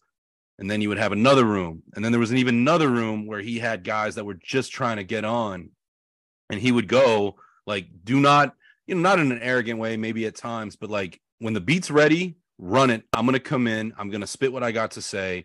I might do it twice and I'm going to go to the other room. And, you know, All Eyez on Me was made in 14 days. Um, you know, the Makaveli album was made in even less. And that album was made with people that were kind of the special teams producers. You know, those guys, apart from QD3 on To Live and Die in LA, they're all relative unknown producers. And that's still amazing music, like, you know, Hail Mary and Toss It Up, and which was actually produced by Demetrius Shipp's dad who played Tupac, um, Demetrius Jr. in the All Eyez on Me movie. But I think about that. That's work ethic and that's the intelligence of catalog. And to your point, I mean, in the 90s, either you were going to put it out or you're going to hold it back. What Pac would have done had he been in control of his own music and lived past September of 96 only makes you wonder. Um, two other things just come to mind too is, you know, like nowadays, the hip hop music that I love is a universe. Like we just talked about Jay Z. Like you listen to a Jay song and you know who Tata is, you know, you know who OG1 is, you know who DeHaven is, you know, you know these names of people that have never spit on records and you know what they mean in Jay's life because he creates a universe. And I think that in some ways Tupac was moving towards that and Death Row being a movement in the mid 90s. You look at a song like To Live and Die in LA, and as the beat plays out, you know, he's mentioning a lot of the people that made death row what it was that weren't artists you know sure sure some of them are are you know guys in street organizations but they were the people that helped give death row that image for better and worse and to create that sense of family that sense of honor that sense of like hey you're the listener out there are going to know all that's part of this movement i think you know is, is really revolutionary. You know not for nothing. I mean biggie did that too but um there's that and then also just the last thing that i'll say is tupac loved the underdog you know he was somebody who um, very much had the belief in, and this is, you know, very true of J. Cole popping into that studio or giving a producer arguably his biggest credit to date, like he did earlier this year. And you look at the stuff that Pac did in the last year of his life, and you know, it was him that was using these big grandiose budgets to get, you know, Big Daddy Kane involved, to get Rappin' 4-Tay involved. Um, I interviewed CPO the Boss Hogg, who is on um, Picture Me Rolling. And CPO told me, you know, he was an artist. He was he was signed to MC Ren, put out an album on Capitol back in the day and was signed to death row, but at the lowest level. You know, I mean, you see him on Murder Was the Case soundtrack and Above the Rim, but he wasn't living a life um, that reflected being on the biggest label at the time. I interviewed him 2011 or 2012 for Hip Hop DX, and CPO said, you know, he always had this this little friendship with Pac when they would bump into each other. It was respect both ways because Pac truly was a fan of the music. And when he learned, he, he had picked up another job just to support himself, but still had that rap dream, still doing that thing that we're talking about. And he learned that Pac had gotten out of jail and was recording. And he called the studio and said, Could he speak to Tupac? And Pac called him back and he said, What are you doing today? And CPO said, I would love to get on your song. And Pac said, Come here right now. Come here today and let's see what we can do. And if you look at All Eyez on Me, I mean, it's just filled with guests. He was putting people in positions of power. And CPO had said to me, and before he passed, that changed his life. It was a $37,000 check off of one verse when all the royalties cleared. But more importantly, it let a guy who had a dream know that he was still valid and still important and still could fit in on a chart topping diamond record, which I think is just really remarkable. And I think Tupac, being a new kid on the block at Death Row, did a really good job of involving everybody from producers to artists to behind the scenes people I mean, there's a reason why anybody at that label would ride for him in the way that they did. Yeah, that's crazy. One of the things that Cole talked about when he said he wasn't a leader is that he could imagine people seeing him as a leader in the business, even though he didn't see himself that way. And he reflected on how when he was coming up, he saw Tupac as a leader, you know, and Nas and Jay Z. And so it's interesting that Tupac was doing back then the same thing that J. Cole is, is doing now 30 years later and putting new artists on. So that, that's a really dope story. And in your 20s, man, like at a time, like, I don't know about you, like I'm a pretty, you know, I know you're a good person. I'm a good person, but like I've gotten, I've gotten better and more loving with time. And Pac was so young and to be thinking of other people so altru- altruistically at that point is just really a testament to character, I think. Yeah, man. And so, you know, as, it's very strange how often this happens, but you know, um, Tupac and Biggie often are tied, you know, and historically for obvious reasons. But this week in the news, um, there was some some Biggie uh, news that came out too. So DJ Premier has got this series on YouTube called "So What's Up," uh, where he talks about different experiences that he's had in life, and he breaks down a couple tracks. The, the previous episode was on the making of Gang Starr's DWYCK, um, and, and the most recent one, it was about uh, the Ten Crack Commandments. And DJ Premier breaks down the story of how the Ten Crack Commandments came about. And so, definitely go and check that out. I'll just go through quickly some of the highlights. But you know, originally that beat was a promo beat for Angie Martinez's top five at nine on Hot 97. Those who were in New York in the 90s know that that was a staple. Um, like, you know, at nine o'clock, you tuned in to, to hear what the top five was on Hot 97. And Hot 97 was the premier hip hop uh, radio station, not only in New York City, but in the entire country. Where hip hop lives. Yeah. It was where hip hop lives. Exactly. Um, and Jay Jeru the Damaja is actually the first who rapped on it. And so, it went one, two, three, four, five, six, seven, eight, nine, and it stopped at nine because it was at nine. And you know, and Premier was even intentional about the scratches. Like he would scratch five times. Uh, you know, one, two, three, four, five. You know, um, just to like you know put the emphasis on the five and the nine. And Jeru, you know, Premier plays his verse, just smashed it. So Puff Puff Daddy was on the radio with Angie Martinez one day, and he publicly asked Premier to call him. And people were hitting up Premier, yo, Puff just just asked you to call. So Premier called into the radio. He had the special like hotline, and um, you know, and Puff said, yeah, you know, Big wants this beat. And then, you know, Premier notes that at that time there was some tension between Bad Boy and Jeru. Um, but you know, Puff was like, listen, like, you know, ask Jeru if it's cool, I get the beat. And so, you know, Premier asked Jeru and he's like, This is that's hip hop, man. Big is the homie. You know, give it to him. I don't want any money or anything. And Angie Martinez was cool with it too. And so the Premier got the green light. And uh, you know, because it only went up to nine and it was the 10 crack commandments, not the nine crack commandments, Primo had to find a 10. And so there was a, a, song, I forget the Keith Murray song, but there was a countdown, like an astronaut kind of countdown. And uh, he added that 10 to the 10. Uh, and that's why, you know, it doesn't have 10, that yeah. Z voice. Yeah. Um, and then the song, you know, completed Biggie's album. It was the last one recorded. And, and, and Premier says that there's a scene in Notorious, the, the, the B.I.G. film starring Gravy, where he's depicted as saying, you know, I did it, I'm the greatest uh, after recording Sky's the Limit. Preem says, no, it was actually at that session that he said it. Um, and like he was really feeling it. Uh, fun fact is for for uh, for you is that I was actually working on that producer agreement uh, when I got to the law firm. Um, shout out to Mark Levinson, who is still Premier's lawyer to this day, but I was his associate at the time, and he gave me the vast majority of Premier's production agreements from like 1970 to 19, 1997 to 1999. Were, were we like 10 years old, something like that? Nah, man, I um, was I was 13, man. 13. Okay.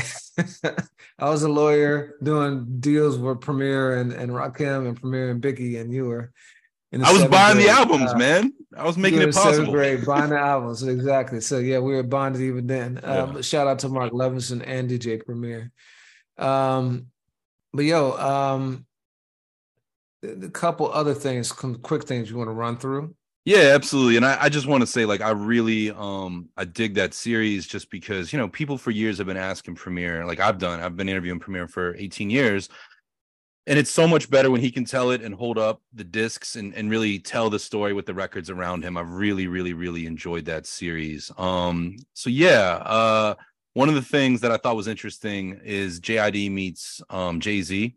Um you know he reflected on that and you know you and i both agreed jid made one of the best albums of 2022 it was absolutely snubbed at those other awards but uh you and i gave it all the flowers we possibly could but I thought it was interesting because I think that JID is a top artist of the moment. And he said this about meeting one of his um, biggest influences. He says, People that I'm a fan of, I don't give an F. I'm a fan out. I tweaked out when I met Jay Z. He F's with me and I didn't tweak out. I was just like, uh, uh, and he admits that ironically he was gone off that D'ussé, which is, you know, a liquor brand that Jay Z is very, very, very much a part of. And he said, because I'd met him a couple years ago, we said, What's up? And that was calm. But this time when I met him, he says, Elliott Wilson, shout out to Elliott, introduced us again. He was like, I remember, what's up? And then he hit me and he was like, Congrats on the album. I really F with it. And JID said, In my mind, I'm asking questions like, Oh, you heard it? Oh, you know I'm on tour right now and everything. And it just came out as thank you. And then I got up out of there. I walked away and thought about everything I wanted to say to him my whole life. And clearly he didn't say it and i thought that that's a really interesting thing that happens you know? And i know it happens outside of um you know celebrity. I'm sure we've all had those moments where there's you know somebody we got a crush on or you know whatever like where you just kind of you kind of stall out. But um you know for you first of all i mean any thoughts on on what the significance of jay-z and jid meeting?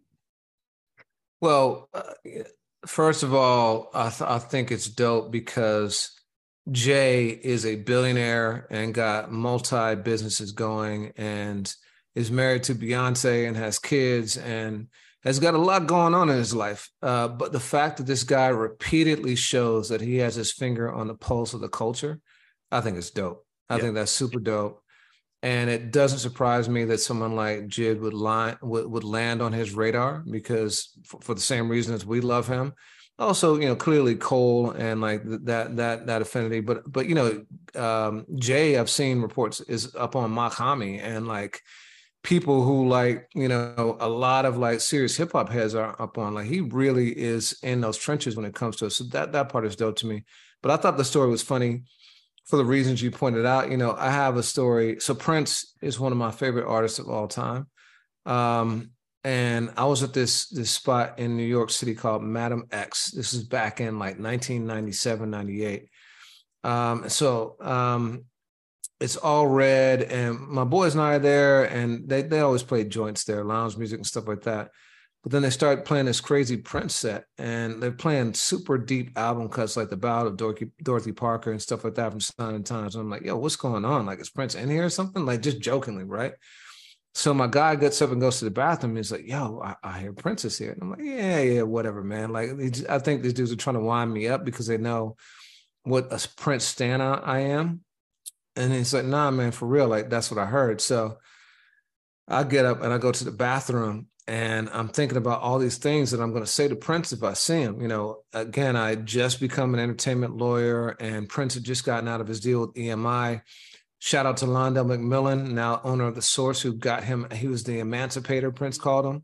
But I, am competitive, and I'm like thinking, yeah, you know, uh, I'm see Prince. I'm like, yo, when you need another entertainment lawyer, you know, you come to me, come to the best. Like, you know, I, I got my swag on, right? And as I'm coming from the bathroom, I see this figure just floating through the air, right? Because Prince, his feet didn't touch the ground, man. This dude just floated through the air. And so I see him and I'm like, oh my God, that's Prince, right? And it's like a movie where you know the crowd just parts and it's in slow motion and we go and we're face to face. And i get to him and i'm preparing to say all this stuff and i open my mouth and out of my mouth comes you're my hero. And dude i've never thought that about anyone. I've never said that to anyone. And so um and he looks at me like and, and and he smiles at me and nods and like you know floats away. And I'm like ah oh, man this is crazy. So uh but that was my uh that was my Prince story. So I relate to Jid man and and that desire to like meet your your your your your hero and tell them and say all these things and appear cool and all that man. But we all melt. And I thought it was dope that Jid who's now pretty established right? Like he doesn't have that Grammy nomination but he's selling out multiple shows and he got a billion like, billion streams with Imagine Dragons. Like he's breaking exactly. Yeah. yeah. he's like that guy, and he's still like fanning out. So I, I, thought it was dope and really cool and humble for him to acknowledge that too. You know, it's happened to me two times in my life, much like you. Was both times was in a hallway, and um, you know, Ambrosia for Heads sent me to the Soundset Fest in 2019. And DMX and Just Blaze were in a hotel bar, and I was sitting with you know um, some of my some of our favorite people that that you and I have gotten to know over the years, Richie Abbott and Sean Setaro, you know, um, and my man Andres Tardio. Like we're all sitting there having drinks, just carrying on. Jake Rohn, other other writers and journalists and people in media, and over at the bar, are some of the artists and. DMX was there in a Randy Moss jersey from Minnesota, like the, the right throwback for the right time in the city. And I happened to use the restroom, and X was, you know, coming from the hallway. I'm going down in towards the bathroom. Pause, and uh, I see I see DMX, and I don't know what to say. Like he's a very important artist to me, and and meant a lot to me, especially you know in '98, early 2000s. And I just looked at him, and I went, and I saluted him. And X X, you know, had, had done some some partying that night, and he stopped and he looked at me and he did the exact same thing. And it was cool. It was it was cool because you know i didn't i didn't need to drag him away from what he was doing. Um but obviously like afterwards i'm like man i would have loved to have just better verbalized what his music meant to me especially now you know he's not here. And the, at a very similar time with mike tomlin i'm a diehard pittsburgh steelers fan. I was up at the steelers office one time with my dad. My dad uh owns a picture framing business and hangs artwork. And he was like, "Yo, you want to ride with me and hang some artwork? Maybe see a Steeler or two. And the Steelers were having a rough season. I think it was 2013. And I walked down the hallway, and it's just me and Mike Tomlin, and they had won their like first game of the season against the Jets. And I looked at Mike Tomlin, and my voice probably kind of squeaked, and I was like, "Good game, coach." And but Mike Tomlin nodded, and then for like the next day I was like, yo, am I corny for calling him coach? Like, I don't play for this deal, but I think it's a sign of respect. But those are my two awkward ones. Yeah, nah, for sure, man. Coaches, coach is the right move. No, no that's dope. That's dope. well, one other quick um, news story before we get into some new music happenings is an unfortunate one. Um, we reported on this a, couple of years ago. I can't, I can't remember what the exact year was. I'm thinking 2018, 2019, but um, there was a shootout that happened in, happened in Irving Plaza in New York, a venue that I've frequented many, many times. In fact, that reason um, show that I was just talking about, where you know I had the conversation with Top Dawg, was uh, was there, um, and you know I've been backstage where this shootout happened, uh, but uh, it was between Taxstone, um, who's um, you know, a podcast personality and, um, you know, and also Troy Ave. And it ended up in someone dying, the bodyguard for um, Banga. Troy yeah. Ave, Banga, Ronald McPhatter.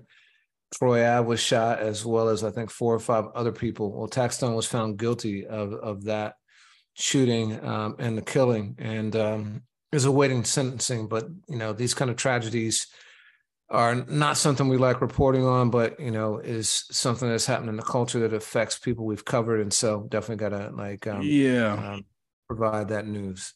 Sean Setaro, who I just mentioned, has been doing a lot of frontline reporting um, on that, and you know, explained why, um, you know, found guilty of manslaughter versus other other charges. But yeah, that's a case that I've I've I've checked out a little bit, but um, yeah, just just kind of a, a dark news update.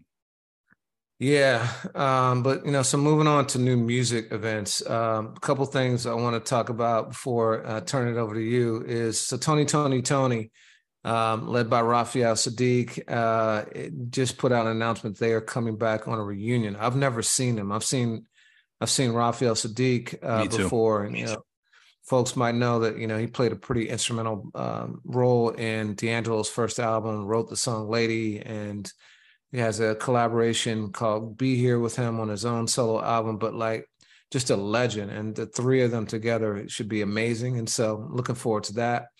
Also, I mentioned this last week, but Larry June and the Alchemists have a new album coming out called The, the Escape, The Great Escape. Uh, it's coming out on March 31st. I cannot wait because Alchemist, kind of like you know Apollo Brown, every year he'll do two or three albums uh, with one MC. Uh, last year, the Roc Marciano joint was incredible. Year before that, I think was Freddie Gibbs. He's got Armand Hammer, yeah, yeah, Curren$y last year too. Uh, but man, um, and Larry June is one of my favorite MCs of the last few years. Like I really kind of latched on to his uh, movement maybe a year or so ago, and like now, like he's just such a smooth kind of throwback, laid back MC. Um, but the Great Escape documentary shows a lot of footage of them in the studio. So if you want a sneak preview of the album, you'll hear a bunch of cuts that they recorded together, and you'll also see their process. I find it interesting because a lot of Larry June's music sounds like night music to me, but mm-hmm. they, they, were in this like um, I don't know if it was someone's home or they rented it, but it was all windows overlooking a pool and a beach, and they were recording in the daylight for the most part. Um, you know, and they were like cooking ribs and chicken and everything. It looked really like a real cool hang. But that's coming out, um, you know, next week, and you can catch the documentary on YouTube now, the Great Escape documentary. But what other new music you want to talk about? Yeah, I mean, there's really one big song right now, um, and we got it atop our playlist. I guess there's there's a couple, I should say. Um, one is, you know, coming off of four albums now, three installments of King's Disease, plus the 2021 kind of like uh, holiday holiday gift magic. Hit Boy and Nas have a new one. It's called The Tide. It's from Hit Boy's new album, um, which is called uh, Surf or Swim, which is thematic to his record label called Surf School. Um, but it's called The Tide, and it's it's interesting. You know, it's got a beat change in it. It starts out with kind of a vocal sample, um, and then it moves and he adds those trap drums. And yeah, we've got it near the top or at the top of our playlist right now. Just those guys, high level of quality.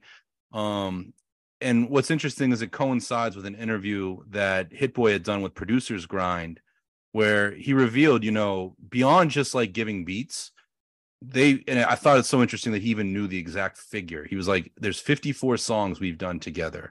Which I think extends back before the first King's disease. There were a couple of places they had had gotten you know songs in.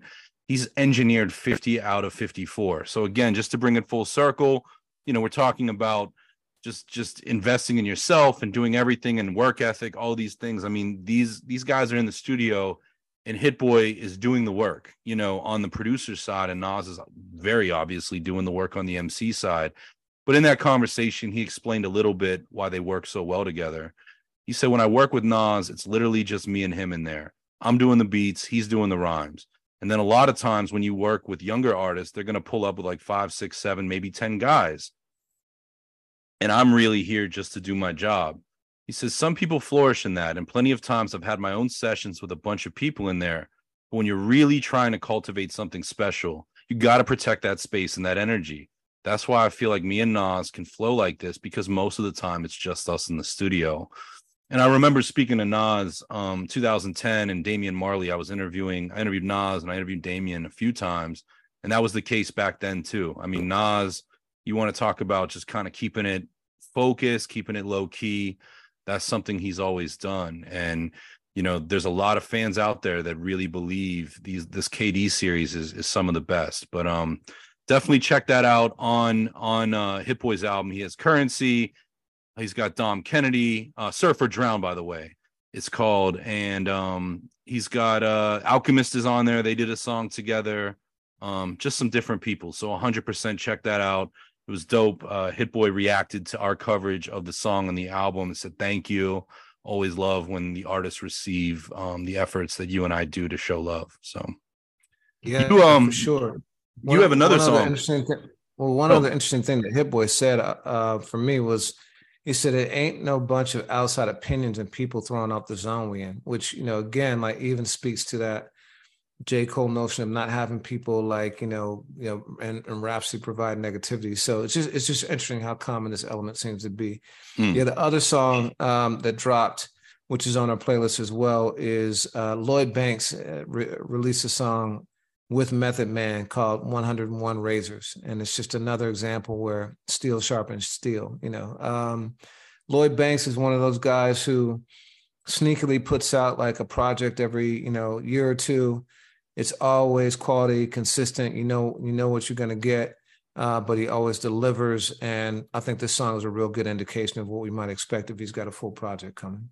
Definitely. I mean, and, and Meth, uh, you know, I think you and I have both talked to Meth of just what a fan of MCZ is. I know you did. You did an interview with him in 2015 where he spoke about Sean Price and MF Doom and, you know, some of these artists that were really inspirational to him well into his career and I know that Meth has been, you know, a huge fan of just like true bar smiths and like punchline guys, you know, RJ Payne and um, you know, and and look no further than the PLK, the punchline king, self-proclaimed himself, Lloyd Banks. So this is a really cool collaboration and uh yeah, I'm I'm really excited and should do a lot for both of these guys. Yeah, man. Yeah, yeah, it should be super dope. So with that said, what's your song of the week? So you know, I, I specifically held it for here, but Mistah F.A.B. put out a new album called I Am, spelled E Y E A M. Um, have you ever in your life seen a Mistah F.A.B. concert? No, I have not. So you and I were talking about South by Southwest. He did the 2011 Hip Hop DX showcase, um, and absolutely tore it down. I mean, Mistah F.A.B. is one of the best live performers I've ever seen. Um, freestyle off the dome stuff. He does crowd work similar to Supernatural, you know, can can rap about things in the crowd. The energy of that night was so insane and it wasn't uh wasn't the Shiner Bock or the Lone Star beers talking. It was just a truly great show. Actually, Nardwuar popped up, Diplo. We had Yelawolf perform. It was a great, it was one of my favorite South by showcases that I was a part of. Um, so I've always been a fan of, of Fab the MC, and usually every year he does a Sway in the Morning freestyle that's always among the best. So he put an album out, and Fab, if you've never listened to a Mistah F.A.B. album or you haven't in some time, check this album out. It is personal, it is very well produced, it has a million quotables on it, and he's got a song on there called Never 12, um, which is, you know, one of it's actually I'll just say it. It's my favorite song that came out this week so I have to uh, have to give that props. But on that album, um, he's got Murs on there, um, and some other people. It's just it's worth checking out. But what about you? That's dope. That's dope. Uh, yeah, man, I've definitely been a huge fan of Mistah F.A.B.'s freestyles. Those, like you said, those sway ones have been not just the best of the year, but some of the best ever, I think. Uh, and always off the top, like it's yep. just he's mind blowing. so for me, uh, you know, I just finished the last episode, the series finale of the Wu Tang Clan show, Wu Tang: An American Saga, uh, the other day, and um, no spoilers, but there is um, there was something that made me hear shadow boxing as many times as I've heard it before in a different way, especially Mess first, um, and so it it resonated with me differently this week. So uh, I'm gonna go with the geniuses uh, shadow boxing.